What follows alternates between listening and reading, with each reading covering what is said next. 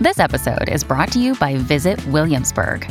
In Williamsburg, Virginia, there's never too much of a good thing. Whether you're a foodie, a golfer, a history buff, a shopaholic, an outdoor enthusiast, or a thrill seeker, you'll find what you came for here and more.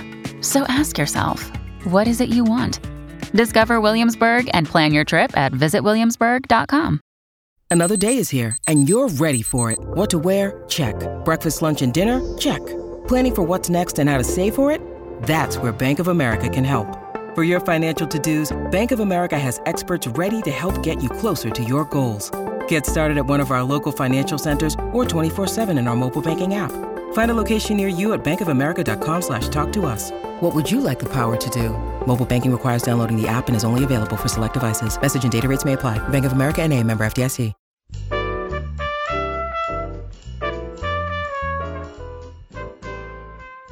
This is Behind the Mic with AudioFile Magazine. I'm Jo Reed, and I've had Alan Minskoff with me for the whole week, and we've been talking audiobooks. Guess what? And he's had a really wide variety of books that he's been listening to. So I'm curious how we're coming to an end this week.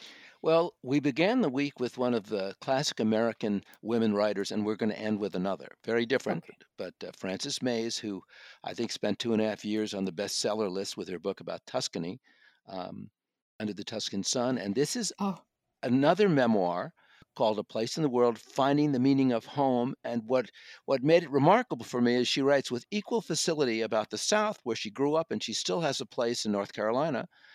And again, she returns to Italy and to Tuscany. And as someone who loves Italy and loves Tuscany, I always love listening about it. And and she informs you. She has really spent time there, and the social mores, the food, the culture. She's as good as anybody. Under the Tuscan Sun is one of the first audiobooks I listened to.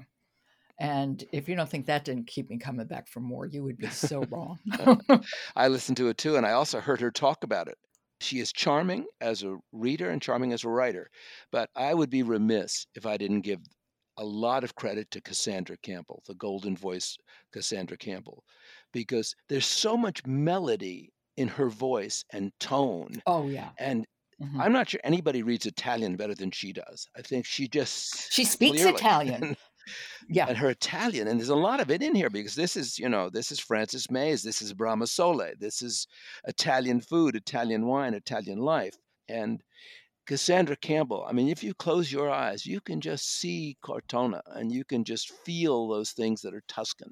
And she's narrated other books by Frances Mayes, like A, A Year in the World and See You in the Piazza. She knows her work really well.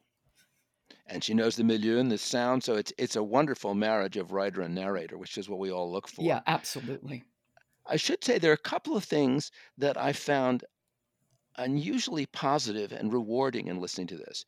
She is very good. Mayes, this is, is very good on Southern writers. She grew up reading all these Southern writers, you know. She's from Georgia and, and still has a place in North Carolina.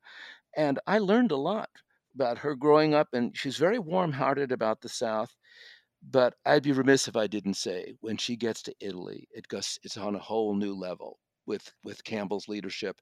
She has an aside, or maybe it's an essay on Cucina Povera, which is as good as I've ever heard. And, and I have been reading about Italy and traveling there my whole adult life. And she's so good at taking that Italian common food and saying, Here, here's what it really means. And so there's lots of that in this. And there's lots of stuff about the social life that she has, which, believe me, is very rich. And of course, she never wanders far from writing about place, home, what it means to restore a place. It's a very satisfying listen. Should we hear some of it now? Oh, let's do it. Okay. Do you need to set this up at all? Just a tad. This is kind of what shows her quixotic, wanderlust nature. This shows, you know, Frances Mayes is a world wanderer and an Italian student. Okay, this is A Place in the World Finding the Meaning of Home by Frances Mayes, read by Cassandra Campbell. 2010. Chatwood captured me because I thought if I lived here, I never would want to move again. Here's the musical crystal ball. Shake it and snow swirls. The place never will change. The sturdy farmhouse, anchored by four chimneys, stands on a gentle rise. Above the front porch, the windows are not symmetrical. I like that. The roof is ugly, and we will replace it with metal. There is a hidden hive, and I put my hand on the kitchen wall and feel the boards hum. What a marriage of writer and narrator, Hmm. first of all. That has to be said. But Cassandra just tells you.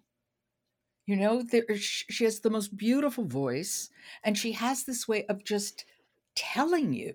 You don't feel like she's reading something. She's just, there's no pretension anywhere in that voice. Now, it's like you're at this most wonderful, intimate dinner where you're talking to Frances Mayes Exactly. through the lovely voice, lilting voice of Cassandra Campbell. Yeah, I completely agree. What a wonderful, wonderful combination. Thank you again, Alan. You had a good week. I sure did. That was A Place in the World by Frances Mayes, read by Cassandra Campbell, who is a golden voice. And if you listen to this, you'll know why. Well, Alan, thank you so much. And I will talk to you next month. And I will look forward to it with a whole new slate of titles. It'll be fun. Thank you. Support for Behind the Mic is brought to you by Penguin Random House Audio, publishing the finest fiction and nonfiction audiobooks for adults and children. Visit penguinrandomhouseaudio.com slash audiophile today and start listening.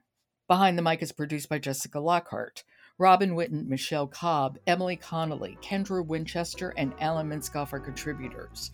Jennifer Dow is our editor, and the music is William Ross Chernoff's Nomads Four Way. And I'm your host, Jo Reed. Good listening.